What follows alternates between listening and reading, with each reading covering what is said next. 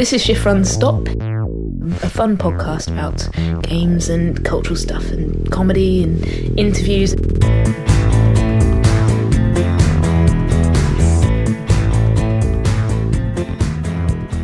Hello, Layla. Hi, Roo. Hello. It's episode 16. Dave Green comes in later and we'll start a series. I suppose it's continuing from when we mm. did South Africa, but Around the World in 80 Snacks is what Dave calls it. Yeah, and I think we'll be talking about Turkish snacks found in India, which is going to be an interesting twist. This Uh, week, Turkish chocolate. wafery chocolate. I'm putting things. chocolate in inverted commas because it's no chocolate that we're familiar with. I'm not massively fond of it, but we'll see Yeah. how it goes. Let's hope. Let's hope that's good. Yeah, we've got Zeb Soanes, who you won't probably know by name, but you will no doubt know his voice because he has a very recognisable voice. He's done uh, a lot of stuff on Radio 4. You'll recognise him if you ever listen to the shipping forecast. He does a lot of continuity announcement, reads the news. Um, Zeb Soanes. He sounds like that. He's got that yeah, lovely. He's got that good. lovely voice. Yeah, yeah, very good impression. That, he didn't just come in. That was me doing that. in case anyone was wondering.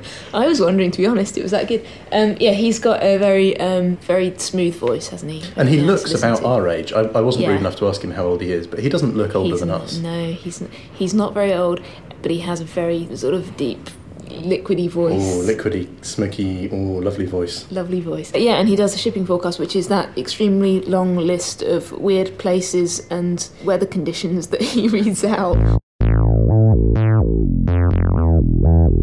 So, for the average listener who maybe has heard you on Radio 4 doing the shipping forecast, if they're anything like me, they probably would have predicted that you were in your late 40s. In my 40s with a Labrador, possibly bald. Bald, not fat, but certainly, you know, a, a heavy, comfortable, you know, a kind of a, a big presence. So, some people think that you're a black man. Well, no, that's funny you should say that because Corey Caulfield, uh, one of my colleagues, when I started Radio 4, when I turned up, she said, Oh, darling, she said, we all thought you were going to be black. And it was because of my name, because Zebedee. She, and I was Zebedee when I first came to Radio 4, but everybody, in fact, someone said to me, You will never read the news with the name like Zebedee. Yeah. Because nobody will take it seriously. Now, the news with Zebedee sounds. And, um, So, for professional reasons, you've had to truncate yourself to Well, Zeb. I was always kind of Zeb to friends, but um, I thought when I came to Radio 4, of all the places in the world that I can be Zebedee, it's Radio 4. Um, but no. People know your voice. Do you get like fan mail from people saying, "Send me a picture of yourself"? No, I love your they, voice. they used to do kind of that old fashioned local radio way, post, postcards that they would send out Oh, yeah. occasionally. But there are pictures on the website, so people can, Okay. can go online. Yeah, people who go to your, your website, you can get you can get pictures of you, and that's zebsoanes.com. It's just an online showreel, really. Hmm. You know, much easier to update than constantly sending out DVDs and things. So. It's brilliant. And Zeb, uh, as you probably know already, if you've ever heard Radio 4, Zeb's uh, famous for being the voice of the shipping forecaster, but you're, you're also continuity announcer Mm-hmm. And news, and news yeah. reader. Yeah. And so you, you might have heard him say things like, coming up next on Radio 4. but you have this voice, and you're not putting it on because you sound like it now, and you sound you sounded like it the first time I met you as well. It's not. This isn't a pretense. Your your voice. This is gen- genuinely. No, this is me. Got that really Yeah. rich, deep tones. Sounds it's like amazing. Radio Four when he talks. It's like, oh, Radio Four. it's just there. It's Coming not. up My own little EQ box in my Oh. thigh.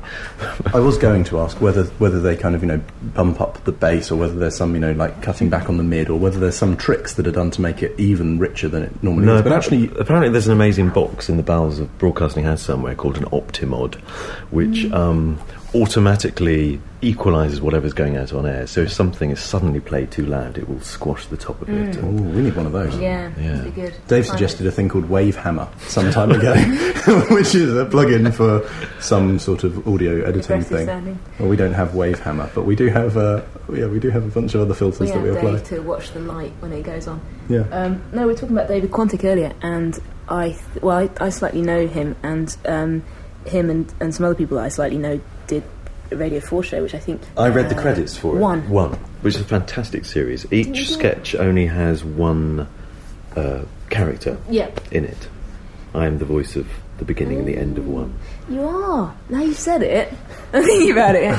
yeah. David right, Quantick's great. I went to a pub quiz that he did once. He Mm. was fantastic. He's very dry, isn't he? And yeah, he was great on this. We had him on, um, what was it, our second, third episode? Third, I think. Schneider, Tandy, Quantick, the Armando pincers closing in. yeah, he was. Yeah, he's lovely. He's very We funny. should get him in again. He was very So- dry when he when he came on here. Very he was um, yeah very We asked him about the new Doctor Who, and he said they're getting too young, and the next one's going to be Jedward. I would like to see that. yeah. So what what have you been doing today, Zeb? Uh, I was doing continuity today, so I was in at eight, and that's linking all the bits between the programs. Mhm. And I finished with the PM program with Eddie. And you literally do those live. Yeah, it's all live because part of the job of the announcer is to be there when things go wrong. And obviously, Mm. some programs are live, others are recorded, and we have to do this concertina job of making sure that the news happens every single hour. Mm. And no matter how long the program's in between, it all fits because we have the pips every hour. Mm. Radio 4 doesn't have any jingles like other radio stations, just those five electronic beeps. So hopefully, when it's all going well, you don't really notice us. Mm. Does that mean that there's a little bit of slack time built in t- between the, ep- uh, between? There's about two programs? minutes every hour, Right. which we can fill with trails and, and us just saying what's coming up next. Mhm. So that's the, the kind of the levers that you've got to play with to make it fit. Yeah, but then things happen. Sometimes presenters misread a clock without mentioning any names and finish their program three minutes early, which did happen once. Uh, and they'll just, well, he just started wrapping up and said, I'd just like to thank all my guests. And I'm looking at the clock, and, uh, and you just have to talk for three minutes. So you get used to having this arsenal of trivia and websites and bits of information that you can just string together to pad time. Oh wow. being able to sort of judge how long you've got, how many seconds you've got left, and, and hitting a mark as well. Yeah. That must be quite a tough thing to do. Yeah, and satisfying as well in a quite a mm. geeky way. I'm in computers. I'm in the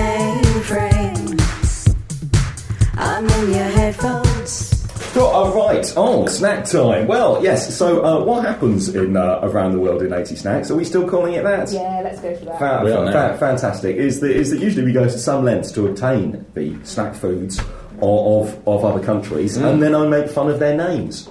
And, uh, but I'd, like I'd like to stress that I am an equal opportunities um, mocker of, uh, of, of marketing. You guys know me. I, I make equal uh, mockery of, uh, of our own British product You do. So, like, uh, you know, but if, if You're you are racist or anything. if you if you do live in one of the countries that uh, that I seem to find amusing, yeah, please please don't please don't take it personally. Anyway, so yes, uh, so India, um, uh, what, what's happened here? There's been a bit of a mix-up in that. Clearly, I, I you know I was a bit confused. I was just wondering. I wasn't there for very long, and uh, grabbed a handful of uh, of what I assumed to be Indian chocolate bars.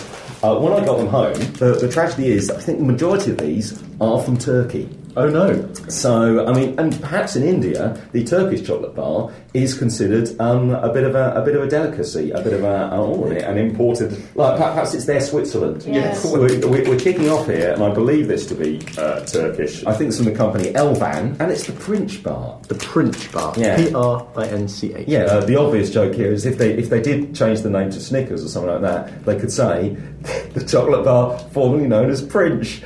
Oh no! Anyway, uh, looking at the picture of it, it looks like a kind. Of, oh, here we are: milk compound chocolate coated wafer with crispies. It's got. a, It's got. Looks A, nice. It's like a lion bar from the outside. oh right. We've got a wa- wafer layer with some chocolate and uh, Rice Krispies on Um, the side. but it snaps like a crunchy. It's quite Oh. dry. This is revolting. It's quite an unusual taste. this is the worst chocolate bar I've ever eaten. Don't be so racist, Wayne. Well, it's come. It's come. It's come Not quite a long. It's come quite a long, long way, Ro. Um, No, but there's no flavour in the chocolate. The uh, wafer, it tastes like cardboard. It's dry and Oh, crispy. oh dear, a bit of a, a bit of a thumbs down for the French there. So it's a wafer, and then for people who don't think wafers are crunchy enough, then it's got kind of Rice Krispies in the in the chocolate outside. but um, I wouldn't even call that chocolate. It is like that cooking chocolate stuff, isn't it? That's what it tastes like. Okay, well, Oh, Let's have something nicer. let's see let's see what the Simsek Corporation can uh, can, can offer by way of improvement. And they've, they've they've got the Wink bar here. Ooh, this That has looks got nicer. this is similar but with caramel added to it. they do. They do have a wafer-based thing going here, don't they? This And, and, and again, oh, this is this is this is slightly ominous. Um, but bear in mind that was only milk compound chocolate uh, in the previous bar. This is milk cocoa compound covered covered wafer with caramel and rice crunch. So this, yeah, this is a like, see now. We're, Can we just go back to this cocoa compound? That sounds like, that sounds like what you say when you're not allowed to say chocolate. the Wink is seems to be Simsek's um, competitor to the Prince. It's looking kind of familiar, I have to say. Now, on the packet, there's a, a nice gooey lump of Oh, caramel it tastes all pouring out of it. Sweeter. The, in reality, I don't see any liquid caramel in here at all. No, it's slightly less dry than the Prince. Um, very, very marginally But- less dry. More kind of citrusy or something? It's a lot sweeter, isn't it? Reminds me of when somebody said the new Jade Goody perfume smelled like somebody had weed on some sweets. and you're getting a similar kind of effect from the, Oh, this the is print so wrong. Anyway, well, I hope like, these um, get better, Dave. Oh well, but fortunately, fortunately, here's a bar that advertises Oh. its credentials on the packet. This is um, this is Solon, who um, and I should have again schoolboy error. I should have spotted like Solon was a Turkish product because they, they actually import some um, some quite um, uh, budget. Uh, products into this country uh, occasionally, What- Uh, such as what? If you, if you shop in Home Bargains, for instance, you might you might be familiar with the uh, with the Solon product range. That that that sound, that sounded quite disparaging, but you know, like I know I'm all for it. Let's and this is the um this is the Go Fresh Extra Milky. And it looks like. Um, It looks like a kind of Mars Delight, No. Kit Kat Senses, No. Kinder Bueno. Yes, the Uh, last well, one. They're all, they're all part of the same family. And, and the description of the chocolate bar says milk compound chocolate, coated wafer with milk cream. Now, I'm, I'm concerned about this compound chocolate. It's, it's, I've only it's, seen it's, it's, extra milky, Roo. I've seen I've seen and tasted compound chocolate on two occasions. Um, This milk, is the milk third. compound chocolate. Well, I mean, but uh, th- then again, I mean, bear in mind that in other parts of the EU, what we consume as chocolate would not would, would not be true. would, it would it would be illegal to own. Uh, like, um, Just surrender it in amnesty yeah. Oh. Oh dear. Oh, remind me never to move to Turkey. It's got a weird sort of It's got a milky filling. fondant filling, isn't it? Mm. It's got sugar that you can actually taste as well. It's got like granules of sugar. It's it, it's moderately milky. I, I wouldn't I wouldn't go crazy and call it mm. extra milky. Of the three, this is winning, but only by default. I mean, it's not like I'd, I'd um, rush out and be buying myself a Go Fresh bar. So actually, I'm going to wrap up this little sort of Turkish All right. uh, excursion. The Turkish But- mistake. Uh, yeah, so uh, but uh, next time we come back to uh, around the world in 80 snacks, then we will we will actually focus on proper Indian products. But just for now, Looking forward to that in a future episode. this is uh, just for now. This is this is Amul, and this describes itself as milk chocolate. It's in a, a nice little cardboard box. Oh, it's like. Got gold foil. It's looking reassuringly like a European chocolate bar so far. Oh, we haven't seen we haven't seen the colour of it. Oh, da, da, da, da. oh, it's, look, it's it's, a foil and it's kind of foil wraps. It's plastic wrapped um, as well, and it's it's kind of dark chocolate. Yeah. This is quite unusual chocolate, isn't it? So the, the Amul chocolate, I um, Oh, tastes awful. it is like worse than cooking chocolate. Because to start with, you think your, your brain's thinking it's going to be chocolate because it looks like and sort of has the texture of chocolate, but the aftertaste is Mm. It's got a quite, quite strange, kind of almost tobacco-y taste. Yeah, Isn't it? Oh, yeah. it's, It's dusty. It's Which, like uh, it's nasty, dusty flavour. oh, but you know, I, I mean, I'm, I'd still eat it, but uh, it's um in the um, in the proper Indian segment uh, Mm. uh, of like um, of this, we'll have a look at what Cadbury's Oh, has, uh, has, Phew. uh, back, like. to, Uh, back to a brand we trust. yeah, come back next time when uh, we'll have a real taste of the Raj. In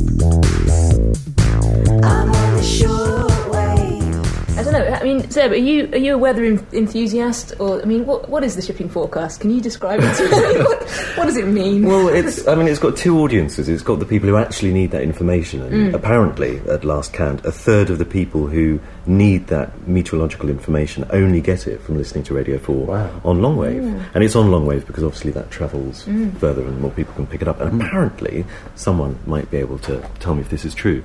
Long wave uh, transmissions just carry on going out into space, so theoretically you could kind of listen to a shipping forecast from the 1950s somewhere in space which would be quite cool. But yes it's uh, poetically it's a litany of place names around the british isles but it's um, essential meteorological information for sailors. Although ironically when we say a hurricane is imminent it's actually six hours away Right. and soon is 12 hours away so there's quite a bit of time well, to- if you're on a boat, it takes a long time to get anywhere. I suppose you don't, you don't want to be surprised by something Or in five minutes out. that'll take even longer. Yeah. How long have you been doing it for? uh, about eight years And that's long enough that the character in Black Books. Have you seen Black Books? i have i know, know- what you know you're the bit I'm talking talking about? yeah So the female lead in Black Books falls in love with the shipping forecast voice, played And by peter Saf- Serafinowicz. Fer- Serafinowicz. Mhm. Serafinowicz. Yeah. And the voice that Peter does, and he, he has a, uh, a rich, deep voice that he uses. He uses well when he's acting anyway. But it's so clearly based on you that it can't possibly have been anybody else. Uh, yeah, I don't have friends phoning me up. Although we did have somebody uh, uh, write in from um, B wing of a prison uh, to ask one of my female colleagues if she could ru- read the shipping forecast a little um, more quickly um, because he was finishing before her. finishing the crossword, of course. no doubt. But uh, I hear people tune in in order to help them fall asleep, and not because it's boring, but because it has this kind of you know poetic. Um, well, clearly, I'm hypnotising people and sending subliminal messages through the radio. exactly, and there is a rhythm to it. You know, it does have a particular um, pace and tempo. Partly that, as well, is people listening on boats on long wave, which is you know quite can be quite crackly. It's got to be read in this kind of liturgical way because people are actually transcribing it by hand and filling in charts. So if it's not read clearly um, at dictation speed, then the information will be lost. So it has a technical reason why it's read like that. And the the order is specific as well. You don't you don't mix and match and No. you know, do it just No. off the cuff For the There is same reason, specific yeah. order. Yep. So, so people know exactly which location is going to follow. Because Uh, there's quite a few, aren't there? There's a couple of dozen. There's about 32, I think. Well, Is it every night? It is read. No, it's read four times a day, Oh wow. um, and I probably do it four times a week. Possibly. Okay, right. Cromarty's one of them, and one or, one or two of them uh, changed recently, didn't they? There They one did. that got Fitzroy- dropped. well, it was it was Finisterre. Finisterre. Um, but uh, the Spanish had their own Finisterre because they own it, so they're entitled to it. Um, and we had an area which we called Finisterre, and we changed it to Fitzroy. And Admiral Robert Fitzroy was the captain of Darwin's uh, boat, the Beagle, and he kind of pioneered uh, the shipping forecast, um, and tragically killed himself. Um, but we named, renamed Finisterre Fitzroy after him. Was there another one that was dropped as well? I'm thinking the last. Oh, Heligoland became Oh. German Bight. German and Heligo- Bight. see, that's a beautiful name, Heligoland.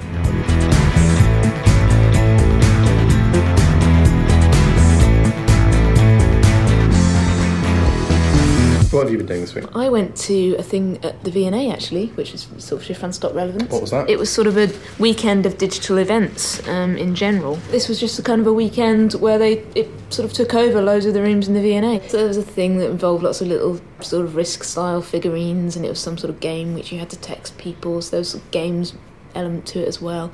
Um, oh, and the, the worst one, um, you get in the sense there was some competition for that, um, was uh, we, well, we thought this sounds this sounds good. We'll go and see this film about historic computer art. We went in, and it's actually a series of short films of different graphical, you know, computer graphics experiments, really, since uh, really over the sixties and seventies. And some of them went on for about ten minutes, and we're just like watching Screensaver and it was incredible. And, we just, and by the end, like literally half of the theatre had walked out, and the other half were just in hysterics. So that was that was disappointing. But on the whole, worth going to, and there were some good talks and stuff too. Do you know how much longer it's on for? Well, I think that was just the weekend, hmm. but there might be some other.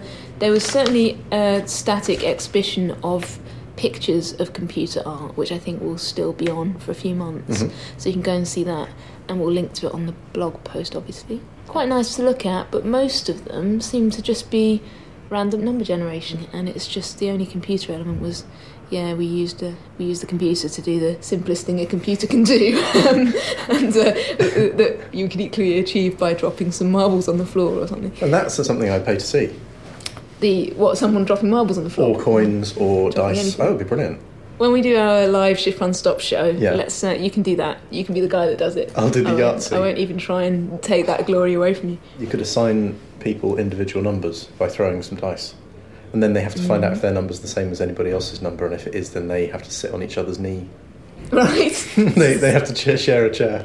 this game you're making up, and, wh- and where does it end? Dare I ask? Well, that's how people are assigned to their seats. And this is how we're and this is how we're filling the theatre before Yes. the show starts. Okay, Exactly. They right. come in, Yeah. uh, and as they arrive, you roll three dice, you give them the three digit number, and you say, There you go, go and find your seat. And if there's somebody already sat in the chair, it's like a hashing algorithm. If there's somebody already sat in the chair, they have to share the chair with them. Right. like maybe you like lying at ninety degrees to the way they're sitting. Yeah, or, or um, just stack. Tesla. Stacks on top of each other. like chairs, right? Exactly. That'd be good. And then you, you get the short person sitting on the tall person so they can look over each other's shoulder. That'd be nice. I, I think okay. It's, it's sort of team building as well as it is. math And building. it scales as well because then if 6,666 people turn up, I'm in computers. I have this. this is a volcano forecast. The story behind this is that uh, this chap I know, who in fact used to be my history teacher, Ralph Harrington, is um, very clever and very into lots of different things. And one of his most successful projects is this volcano blog called Volcanism, I think, and it's sort of the most popular volcano blog around these days. And yeah, and he delivers information to volcano enthusiasts on his blog and on Twitter about what, what's happening in various volcanoes around the world every week. And that there are, and it is like the weather, and you get these kind of various reports of what's emitting smoke and what's about to erupt and what's uh, looking a bit dangerous today. And uh, yeah, and he's does he do these? thing. Does he do these uh, mainly for fun, or is he doing this as part of a big institution? No, I think he's just doing it on his own because he's, he's just sort of a freelance academic, and um, this is one of the many research interests that he has is volcanoes and, and I suppose, I don't know, dangerous geography. and uh, yeah, so he's written this thing for Zeb to read, and he's very excited about it. He's a massive Radio 4 fan, so I think he'll be very, very pleased hear this. Okay, so my apologies to any volcanologists out there for these appalling pronunciations um, of things I've never heard of, but here we go. And now the weekly volcanic activity report issued by the Smithsonian Institution and United States Geological Survey for the 10th to the 16th of February 2010. There are warnings of lava dome collapses and pyroclastic flows at Soufriere Hills, and lava flows at Kluchovsky and Pacaya. The general synopsis for this week. Convection currents within the mantle causing constant injections of fresh magma, extensive partial melting at subduction zones, mantle plumes causing isolated eruptive activity. The volcanic activity reports for this week. Bezymianny, thermal anomaly, lava moving upwards and outwards later. Occasionally fume. Occasionally fumarolic. Soufriere Hills, lava dome collapse producing plumes, very hot rocks descending later. Chaitan, incandescence, gas emissions, plumes drifting northwest, slowly. Karangetang, seismicity declining towards the evening, white plumes rising, incandescent material expected to descend later. Karymsky, weak thermal anomalies and possible ash explosions in some areas. Kilauea, lava surface rising and falling, warnings of occasional fresh spatter when windy, plume drifting mainly southwest, lava breaking out suddenly. Kluchovskoy, lava flowing down northwest flank, occasional strombolian activity, steam plume rising, daily thermal anomaly, predictably. Nevado del Huila, whitish gas plumes rising, gas emissions later, hazy. Pacaya, lava flows expected to scorch local vegetation by late afternoon. Occasional avalanches of blocks, hazardous. Tungurahua, explosions detected, roars and rumbles heard, windows rattled, incandescent blocks ascending, expected to descend later. Small pyroclastic flow moving northwards, grey plumes, heavy ashfall by morning. And that concludes the volcanic activity report issued by the Smithsonian Institute and United States Geological Survey for the 10th to the 16th of February 2010. Amazing. Oh my goodness. That was absolutely incredible.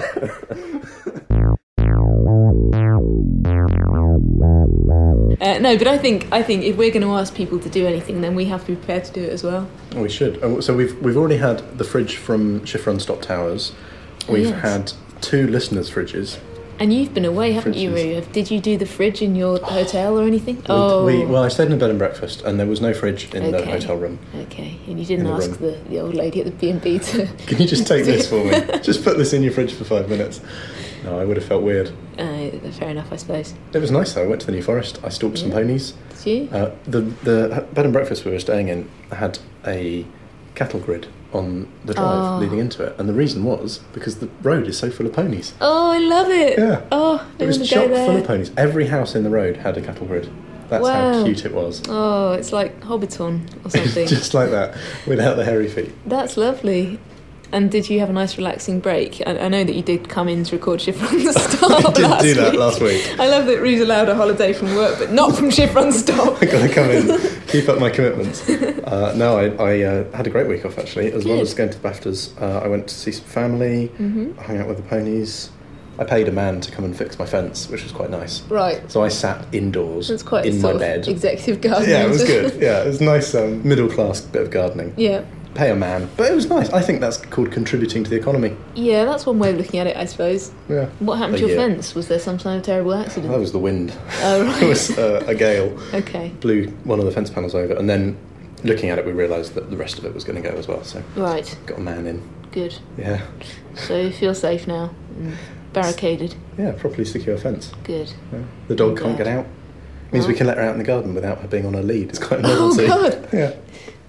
Yeah, we'll have to get your dog on shift run stop at some point. She's very cute.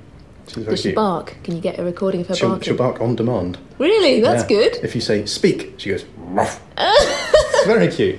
You teach her words. Yeah, well, not words. Oh, we could edit some together. we could uh, painstakingly form a sentence. Sausages.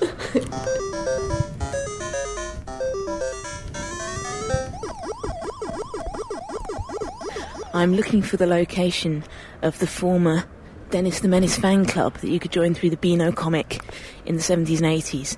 Um, I found this because a while ago The Guardian were giving away uh, reproductions of old comics. And they gave a different one away every day. My eye couldn't help but be drawn to the uh, address on the fan club page because it was in Kentish Town, which is not too far from where I live on the train. So I've got the train to Kentish Town and I'm just walking through now. It should be just down here. Oh, this is very exciting. So I've walked into what is now some sort of, um, it looks like flats actually. It's a little housing estate. Looking for number 20, and I would guess that this has been built in the last 15 years. So there probably was something different here before. But number 20, I can confirm, is uh, looks like a ground floor flat. There's a large four wheel drive car outside. It really does look residential, but you can just walk in through the gates. So if you're interested in finding what is technically the Dennis the Menace fan club, even though it might not have been at the time, but who knows, maybe it was just somebody's flat that all this stuff went out of. And it's a beautiful day actually, it's very, very sunny, and it's a nice quiet area. And it sort of makes me happy to think that this is where the magic happened. It does say private property on the gates, but they are open, so as far as I'm concerned, that's an invitation.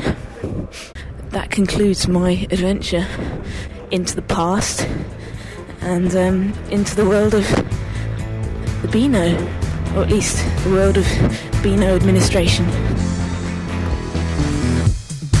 I'm in computers. You've been testing some Turkish delicacies. Yes, they weren't that delicate in the end. it was um, it was Dave's. Well, they're supposed to be Indian, and then Dave realised they were Turkish imports into India, and they yeah, and they weren't very nice. They were Oh, all sort of like a variation on the lion bar, and they were kind of dry. If you could imagine a lion bar but without any of the flavour, Or moisture. or indeed moisture, because I think one of the things that makes the lion bar work is that at the end of the mouthful of it, you're not left with just dust and crumbs. No, there's a bit of quite- caramel clag at the end there. The clag, exactly as you say, the clag is what makes the lion bar work. I don't know. Did you have more, Dave? We, we've, we've still got some in the bag. What, anyway. Ah, so this is the wink, right? Look at that. Yeah, don't overcommit. You don't want to put too much in. It's frowning. um, okay. It's got wafer in the middle of it, but it tastes like polystyrene, doesn't Yeah. it? It doesn't taste like w- wafer. It's like synthetic wafer. Tastes like anything edible. and worryingly, it's got an ingredients list which kind of runs into the thousands, which can't be good. Are you partial to a, a good a good chocolate bar then? Mm. Well, my favourite chocolates Mm. are. Um, talk amongst yourselves. I'll allow you to f- finish that mouthful. Um, Charbonnel et Walker do this chocolate called Enrobed Gingers, and it's amazing. It's a whole chunk of stem ginger dipped in dark chocolate. Oh, nice. that sounds And it just transports you to spice caravans, and it's just amazing. It's my Christmas treat. Are they the ones that do um, truffles in a, Mm, like champagne, a pink yeah, round- champagne truffles. yeah. They're amazing. Very alcoholic. Nice. Do you have do you have these um, things, Dave? Not, not on me. That's not- but, you know, I'm, Try. I'm, Some of them are. Come on, Dave, give me some ginger. I'm, I'm, Well, the other thing I was thinking was we could have a shift on stop party and invite everybody who's ever been on, so they all get to meet each. Oh, wow, other. Yeah. and But no listeners. Well, maybe maybe a prize winner. Prize maybe winners. one. People who Tape bought tapes. yeah. Yeah, so this is your incentive to go and buy a tape. Yeah, I like that. Anyone who we've got your email address. yeah. Yeah. So That's good. we could do something like that. The shift run stop party. That's definitely that's an idea with legs. and it could have an element of live shift run stop to it. We like could- we could do a bit of stuff We could eat some snacks. without actually having to put on an, hour long show. Yeah, we could do a live recording of a segment of shift run But stop. yeah, I mean, i i if I don't know, if we had to pay for it, there's no way we've got enough money in the kitty to throw a party. Is there at the moment? We'd need to sell a lot more tapes. Yeah. I think we've got about twenty pounds in the kitty at the moment. If you want to help us out, you can press donate button on our website or buy a tape from us. We'd like to have a Shift Run Stop party. We'd like to invite everybody who's supported us and bought tapes and stuff. And um, we'd like to do a live show sometime.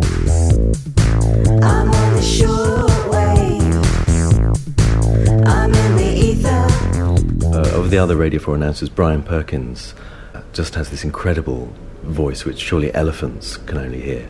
And uh, Brian sounds like BBC Radio 4. It's midnight, the news with Brian Perkins. Good evening. Very good impression. And Peter Donaldson, who's kind of like a, a, a slight cross between Noel Coward and um, BBC Radio 4. He's, he's very far back. Uh, and David Miles, who has this uh, BBC Radio 4, the news at midnight. This very kind of Leslie Phillips almost voice. yeah, I was in an improvised comedy team at university. I got into radio doing different characters and things and doing trails. Is that something you, you keep up, comedy? Is that something you still... Yeah, I'd like to do more of it. I used to take leave in the summer and just go off and do a play somewhere, but since I started working on the proms, that's kind of taken up my summer now. But yeah, I'd love to do more. Well, anyone listening to this who wants to get involved in a project with, with Zeb, doing some comedy stuff, Absolutely.